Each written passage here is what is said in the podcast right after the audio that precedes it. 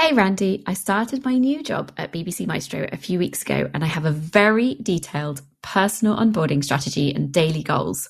I call it the 2160 hour plan. Want me to share it with you? Um, you know I love nerding out about product with you, Lily, but I think you might be over engineering this one a bit. I mean, I've only got so many hours. Oh, what? I spent at least one hour writing this on one page. Yeah, that was a bit of a silly reference to our episode with Matt LeMay, but I think what you really need is a chat with today's guest. Okay, yeah, so true. Randy and I had the pleasure of talking to Leah Tharin, head of product at Jua, and she gave some great advice about starting a new role and how to gain the trust of your team. So let's get to the chat. Product experience is brought to you by Mind the Product. Every week on the podcast, we talk to the best product people from around the globe. Visit mindtheproduct.com to catch up on past episodes and discover more. Browse for free or become a Mind the Product member to unlock premium content, discounts to our conferences around the world, and training opportunities. Mind the Product also offers free ProductTank meetups in more than 200 cities, and there's probably one near you. Leah, welcome to the Product Experience podcast. It's so lovely to be talking to you today. Thank you for having me. Um, so, before we get stuck into our topic this evening, um, which mm-hmm. I'm super excited to talk to you about because I'm right in the middle of starting a new job, um, it would be great to hear a little bit about you, your background, and what you are up to these days. I always struggle a little bit with summarizing myself because, like, condensing a life into a couple of sentences seems to be tricky. But here's my take. So, I've been in the industry for 22 years, one year as an API developer, pretty bad one, then UX researcher for 10 years, tried to understand why people are doing what they're doing. I was always fascinated by human psychology and, yeah, like what basically drives people to do what they do.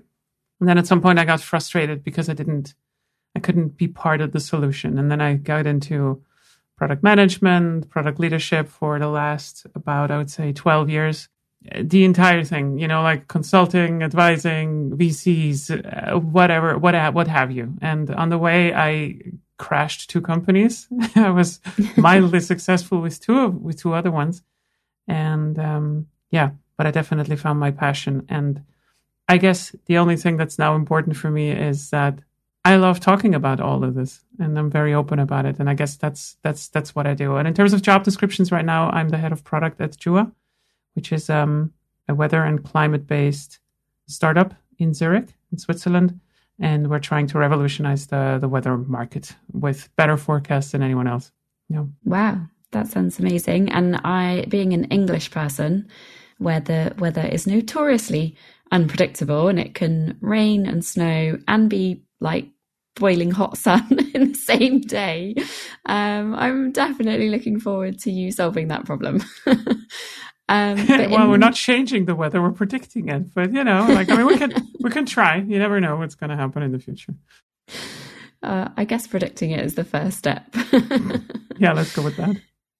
So you've obviously worked in uh, a few different businesses, um, and so you've done that process of starting a new job a few times. Mm-hmm. And the hot topic way of starting a new job in product these days seems to be to have a 30, 60, 90 day plan. And maybe it's not just in product, maybe it's in lots of other jobs as well. But um, it would be great to get your view on this 30, 60, 90 day plan because I think you have a slightly maybe controversial or maybe not controversial take on uh, whether they're useful or not.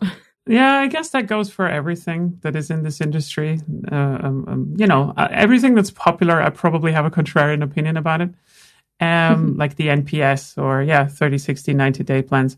I guess the principle here is that I've been as well, and I have I have a data point to prove what I'm going to say in a second. Um, I've been in my new job for 40 days now, and it's absolutely not what what you would have expected. Like every job that I've ever been in, um, I guess the only thing that you can actually plan about a job is that you cannot really plan it. But there's a couple of things that you should always try to achieve, and I think it's quite important to understand that wherever we go, we we lose context, right? Like we take ourselves with us, of course, right? So like I used to be the product lead at Smallpdf and everybody liked me. I was confident in my job and I, you know, like I was kind of respected. But if you get into a new company, it kind of the clock resets. It's it's just because you have a specific title doesn't mean anything.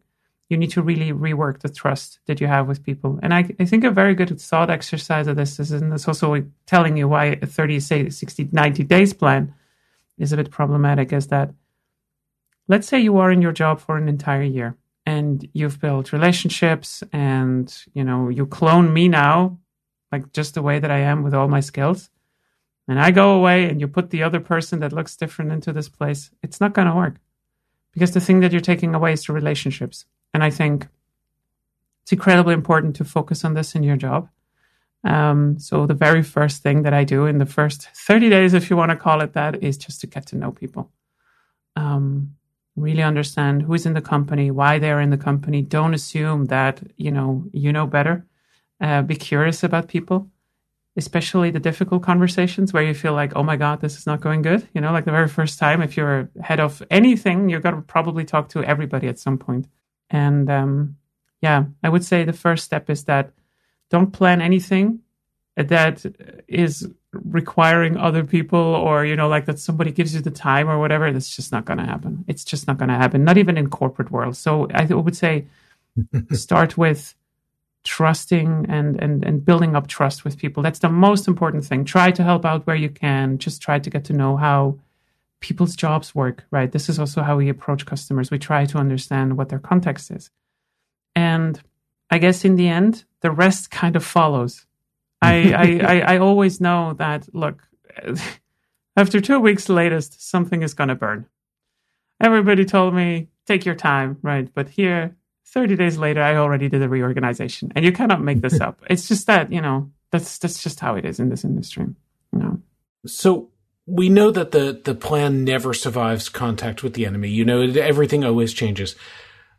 But it seems like they ha- are brought up more often than not when you're interviewing for leadership roles. The other people want to see what your plan is so that they have confidence in you. And it may be a work of fiction, but it's still something that they want. So, what do you tell people in the interview? Do you tell them that there is no plan, or or that the plan is well looser and will be adjusted, or do you go in and play the game? That's a really good question because it's different for me than it is for other people. I would say I don't have to interview anymore because people already kind of know me. But when I advise people to to pass or like I don't know, like to prepare for interviews, right? Unfortunately, you have to have some answers on standard questions. And you can kind of bring them up, you kind of answer them, and then you give your own take on it. And I think that's always been my approach as well. Um, I don't ask this kind of stuff in the recruiting that I do. So, what I ask every time is that what do people get wrong about you? What do I learn from you in this talk with me? You know, usually we have 30 minutes that I don't see in your CV. Who's the person behind the letters? And I think one of the problems in this industry that we have and I think I, understand. I understand where it's coming from is like if you look at managers and leaders and the way that they try to manage people or try to figure out whether someone is good, we always resort to these simple methods of putting people into drawers, you know, job titles, gender, age. Did you have a big logo that had a big exit when you were there? I mean, it's lunacy, right? Like, if I was, uh, I don't know, like delivering hamburgers while Uber went on an IPO, I probably have a better chance than some other people to get on a podcast. Suddenly, everybody's responsible for the success. But the thing is, I think people do this because they are just, they don't know how to evaluate another way. And I think a good example of this is, is that there is a lot of managers who evaluate their people on the amount of hours that they spend in the office, right? So, for instance, I remember this very vividly in some sales led organizations where I was, hey, I need to go to the doctor on Wednesday. And then the first question from the manager is, when are you going to compensate that? And the reason for this is, is that they don't know how to do it otherwise, right? They try to exert control over you. And I think evaluating someone, a person, someone with a character, you just have to trust that you will feel the person if you ask them personal questions. There's no checkbox that you can, oh, she was answering in a way that I liked. It's just not happening. That's like, I, you know, I'm not going to lie to you. I'm biased as everyone else. I identify with specific people more than with others. And I've also had my negative stereotypes and everything. But I can tell you that I always give everybody the chance to surprise me. And the best way to do that is to relate to them. Just let them tell you, like, why did you get into product? What are you passionate about? What, what gets you going in the morning? What, what makes you stand up? And I know it sounds a bit lofty, but I can tell you I never had bad hires in that regard. Like if you really focus on the person and that's what it is, right? This is why these frameworks where you just focus on processes like first 30 days get to know the product first and uh, second or like or the, or the customer and then and then the product and then the processes that's why it never works because we work ultimately with people and not machines so is it a case of these 30 60 90 day plans they just they're too prescriptive basically. And ultimately there's just a few things that you need to achieve in the first three months. And you'll do them in like varying different orders depending on the business that you're joining and the the state that it's in. And what are those things that you need to so so if you don't have that kind of that rigid structure of that plan like what are the things that are really going to help you succeed in that role so i think a good frame to think about this is that whenever you are in the role, and it doesn't matter how long you've been in it, right? So, like you also started a new job.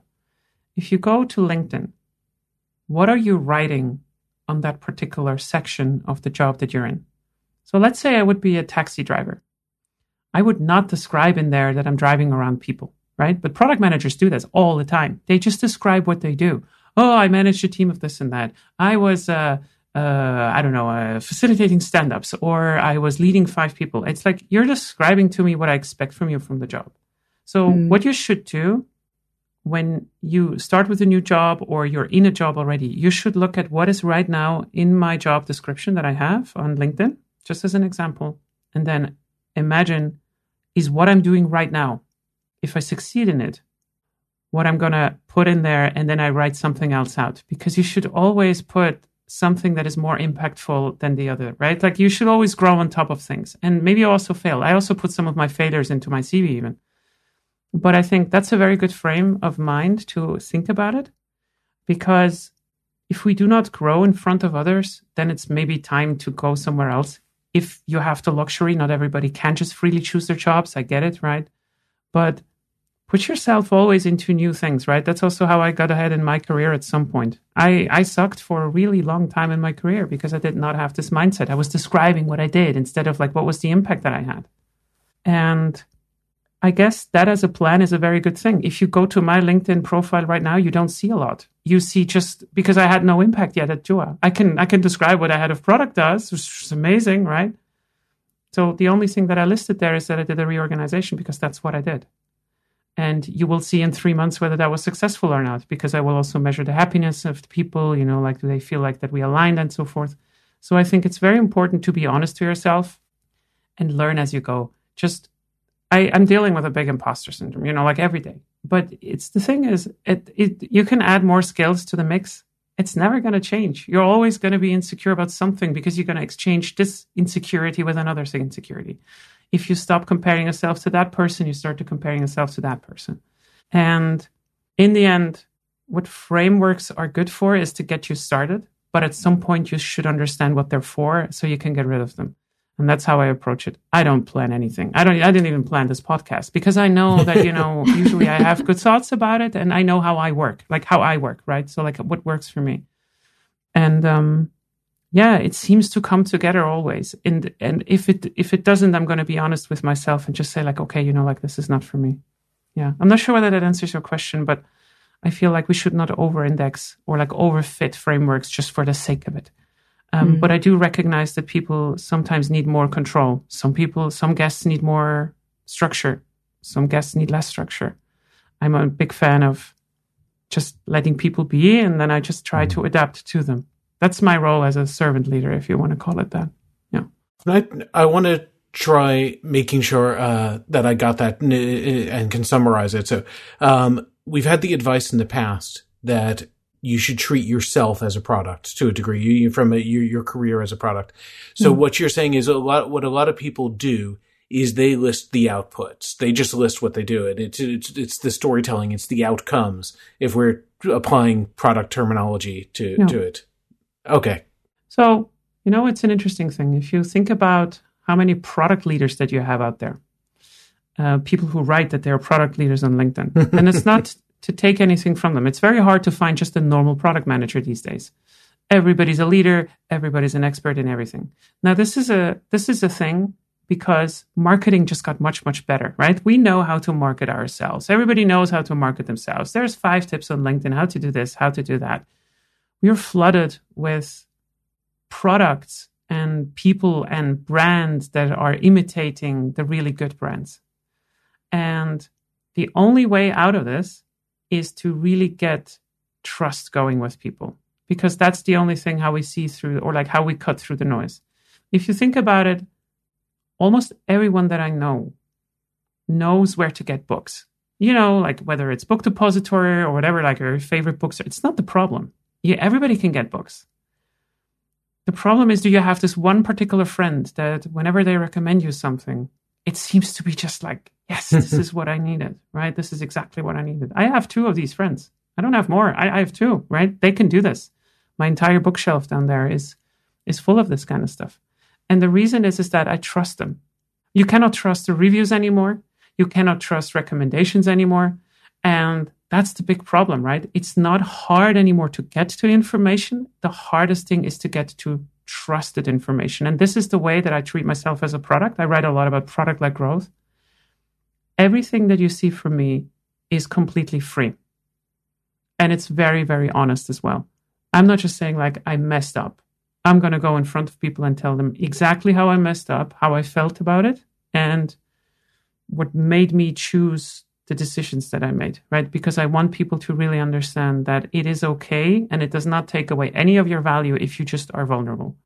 And this creates trust, right? But only if I do it consistently. So this is what I'm saying, right? Like you can take my posts, you can take the exact thing, you copy it, you put it in your profile, it doesn't do the same thing. It's because the brand is missing, the context is missing. People are constantly telling you, oh, Here's how I made 200,000 impressions with one post on LinkedIn. No, you didn't. You didn't. You just simply didn't. Hmm. The reason where I am today is, is because I had 22 years in this industry and I failed 19 of them. That's how it is, right?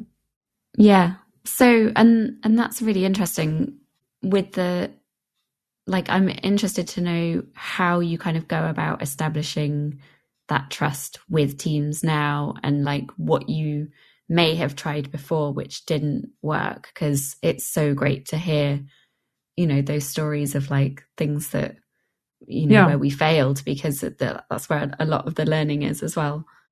I think what's incredibly difficult and taxing as a as a manager someone that has to manage other people and as a product leader you also have to be a leader to other people that are not under you. So you know like engineers the engineering organization sales uh, like i have to connect everybody right the difficult thing of this is, is that for me, and our company right now is a very small one, like we're about 20 people. For me, all of these people are like 5% of the context, right? 5% here, 5% there, 5% there, 5% there. For them, I'm a huge part of the context. So the relationship is already asymmetrical by definition. But if you've never been a leader, if you've never been a manager, it's very hard to feel this, right? So like to understand that Leah only sees me twice a week, you know, like in a one on one, and then I talk to you. But they see me maybe 10, 20 times because I'm present in all the stand ups, I'm present in all the plannings, I'm present in all the all hands. Whenever I do give a big speech, you know, on LinkedIn or whatever, they see me all the time. And I don't have the same context. It's almost like um it's like a friendship where one of the friends is just not paying a lot of attention. And that makes it incredibly difficult because I kind of because people have demands at, to me, right? And I also have impossible standards towards myself. So the only way that you can actually do something about this is to be very, very, very conscious about every single soul that you have in these teams. And the way that I do this is that I'm not perfect at it, not going to lie, but I make sure that in every one on one I ask, what can I do to be a better partner to you? And I'm not going to let you go until you tell me something. Right? I'm just gonna I'm gonna ask. I'm gonna ask because I want I want you to criticize me so you see that this is okay. And this is time consuming. It is really time consuming. And I also try to make sure that whenever I give feedback, whether it's negative or positive, I don't do this shit sandwich stuff, you know, that people tell you, like, oh, say a good thing, then a bad thing, and then a good thing again. I don't do that. I always feel like it's important that even if you give good feedback, say it in a way that it could not apply to someone that is standing next to you. You know, like, oh, you look pretty. Okay, cool. Nice. Yeah. Right. We love, we love hearing this as women, like, you know, like the, the faceless comments. But if you tell me like, hey, I really like how you combined, I don't know, your earrings with this and that, you know, it's maybe, you know, it's a bit more targeted. And if you, if you, if you change this kind of to your coworkers, then I can say, hey, I really loved your presentation. I especially love how you framed this particular problem around this that gave me an insight that I did not have before. You know what that does? This gives so much appreciation for, hey, she actually listened.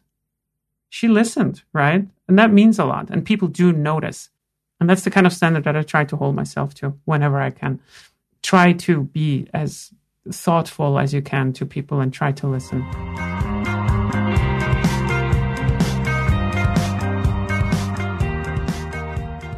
Hey, listener, do you fancy leveling up your product management skills and are you ready to take that next step in your product career? If you do, you're in luck. Mind the Product runs regular interactive remote product management training workshops where you can dedicate two half days to honing your skills with a small group of product peers.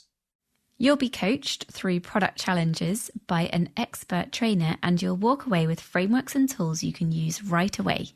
I really like the idea of two individual half days. There's lots of time in between to decompress and process all of the day's light bulb moments. Clever.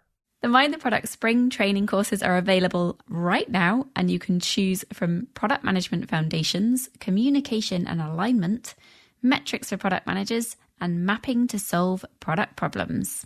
You can find out more and book your place at mindtheproduct.com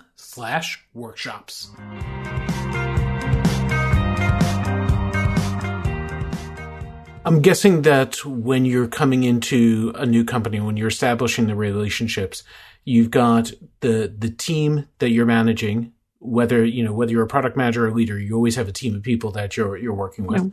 Uh, you have your your your peers and stakeholders that you need to deal with, and then you have your customers. Is there a difference in the way you work to establish trust with the the peer stakeholders and customers versus uh, the people you're you're leading? So the trust with the customer we establish through the product. And the trust with the engineers and the people that are working in this is that I build an organization that really gives them autonomy over what they're doing. I strongly believe in this, right? So, like, I am not going to tell anyone what they do and what they should do. Um, what I do is I am part of the strategy direction. So, like, for instance, we say, okay, really, like, so for instance, the current OKR that we have at the moment is that we want to create more visibility for sales, what's going on in engineering, and we want to create more visibility for engineering, what's going on in sales. In a way, what I'm trying to say is that we have no idea what's going on with the customers in engineering, and sales doesn't understand what the guys in engineering are doing. So it's it's about connecting, and you know, like in the end, trust is established if you listen and understand what someone's worry is, and you do something about it. Um, there's nothing more damaging than just like standing in front of people and say, Yes, I hear you. I hear you, but I don't do anything about it. And that's why I'm saying, like, it's kind of like a product led growth thing where you say, Look, you, I'm not talking about it, I'm just showing you. I think that's way more powerful than constantly saying things because we've been tired, anyways, from the marketing messages, right? Like, that's what I mean. It's like trust is earned very, very hard. Um, and you should not go in front of people and constantly talk about what you do. You should just do it and trust that they will see it. Because I'm I'm a firm believer of this. I'm a firm believer that people do see that you put a lot of effort into it. Don't go to people and say, "Oh, I'm working so hard all the time." I'm like, okay, cool. what should anyone do with this? I mean, it's not, yeah. And I, I guess, kind of on that point, is there any expectation that you have of new hires that come to work in your team when they initially start is what, what kind of guidance do you give to to people that are coming to work within your team um I guess before I have any expectations, I show them that I care. I try. I, I didn't do the, my best job in the last two weeks, but like we had a couple of new joiners, and I tried to make a point that I reserve a lot of time for them at the start. Just give an introduction, you know, a calm one, or just like, who are you? Just tell me a little bit about yourself. There's no strategy in here. Just like, do you want to know anything? You can ask me why there's a guitar back there, and we can talk about it for half an hour. That's totally fine. And once that is kind of established, what I'm trying to say is that I love it when people are dependable. And I mean dependable in the sense of we all make mistakes in, in uh, our commitments, right? The usual reflex with everybody with me is that they try to make me happy, right? They're like, oh, yeah, yeah, we can make it. We can make it tomorrow. Yeah, we can make it. And then they cannot make it. And then I'm like, yeah, but you said you could make it. And then they said, yeah, well, you know, like something came in between and I couldn't do it and I could do this and that. And then I'm just, and usually then the conversation that I have is that, look, it was not so much important for me that you tell me that you can do it until tomorrow, but that I can depend on it. So next time, please either have a more defensive estimate of what you do, or if you know that it doesn't work, tell me proactively.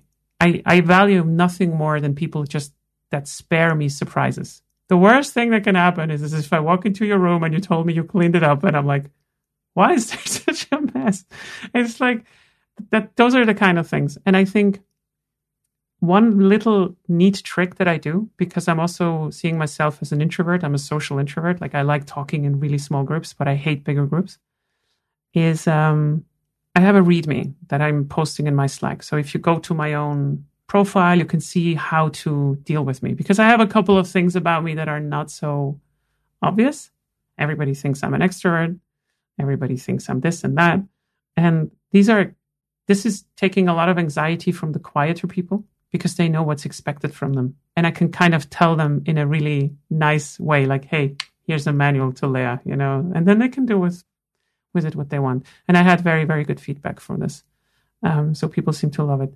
You know. I I love that idea. That's a great suggestion. You should do it too. I will. I'm going to do it tomorrow. So I, I actually had lunch with a friend today who's uh, about to start a new job, and she had a thesis, which is that no one hires leadership roles, uh, hires for a leadership role in a company if the company's going well. So every job you take when you're in senior leadership, you have to assume that the house is on fire, that things aren't going well, that there are problems to solve. So, and we've we've talked a lot about trust today. But trust is a two way street. So you talked about how you establish trust, but what are you looking for from other people to show that they're uh, meeting you halfway, that they're trying to establish trust, that there might be things hidden, that you know, just validating that you've taken the the job uh, you know, that you expected. So I would say, aside from what I said before, in terms of like you have to be dependable and people have to kind of not surprise me because it's not hard, right? Like I don't have expectations in terms of like everybody needs to know everything. That's not what it is. Um, I think a very, very important thing that we often forget is, is that a job title is not what a job title means, right? Every product manager that I've ever seen had a different job and they all had the same title. And it's the same for well, what does a head of product do? What does a head of product do different than a VP product? What does a head of product do different than a CPO? Well, it depends, right? It depends. It depends a lot. It depends actually on what other people expect from you as well, and what way do you position yourself as well.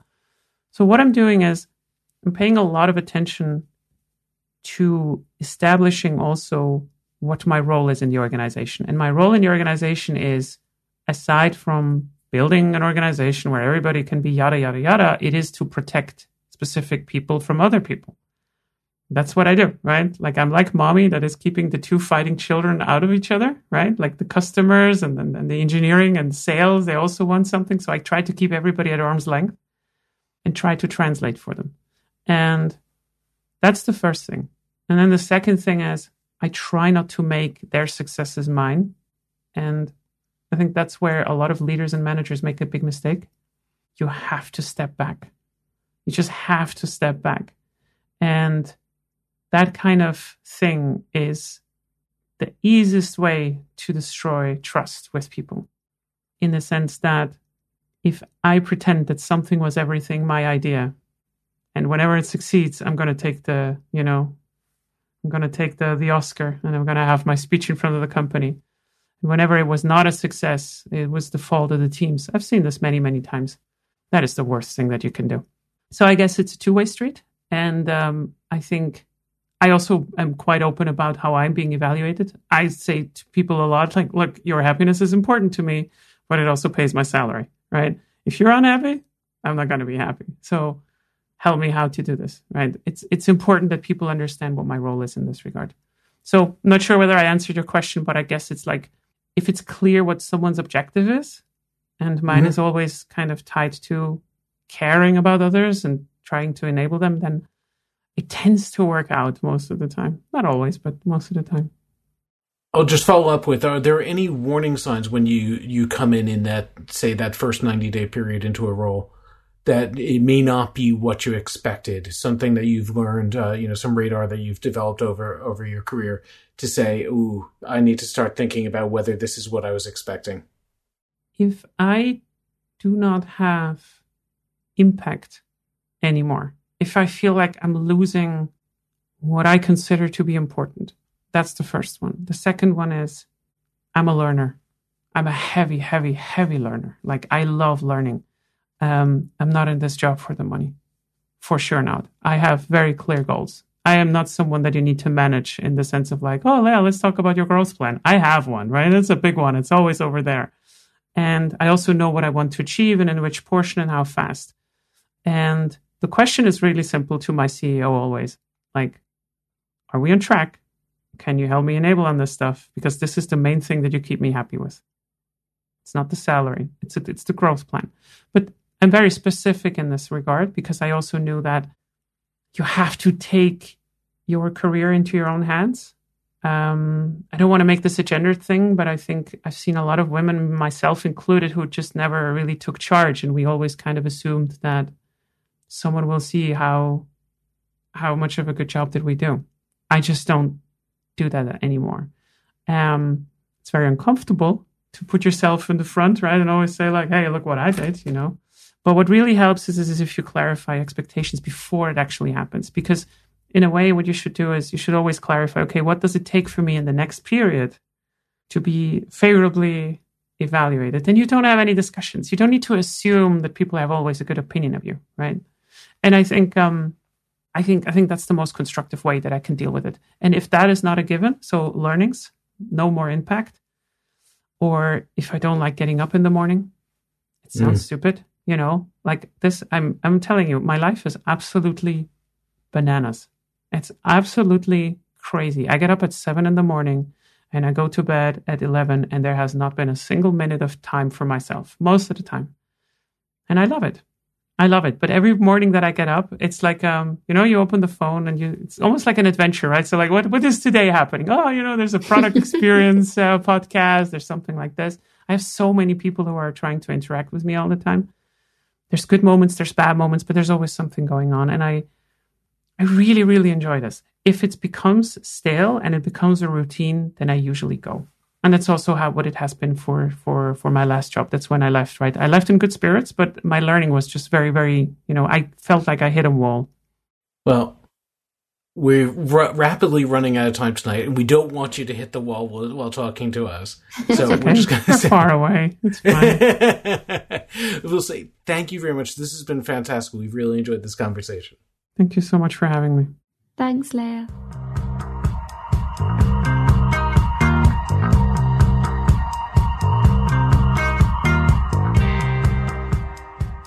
The product experience is the first. And the best podcast from Mind the Product. Our hosts are me, Lily Smith, and me, Randy Silver. Louron Pratt is our producer, and Luke Smith is our editor. Our theme music is from Hamburg based band PAU, that's P A U. Thanks to Arne Kittler, who curates both ProductTank and MTP Engage in Hamburg, and who also plays bass in the band for letting us use their music. You can connect with your local product community via ProductTank, regular free meetups in over 200 cities worldwide. If there's not one near you, maybe you should think about starting one. To find out more, go to mindtheproduct.com forward slash product tank.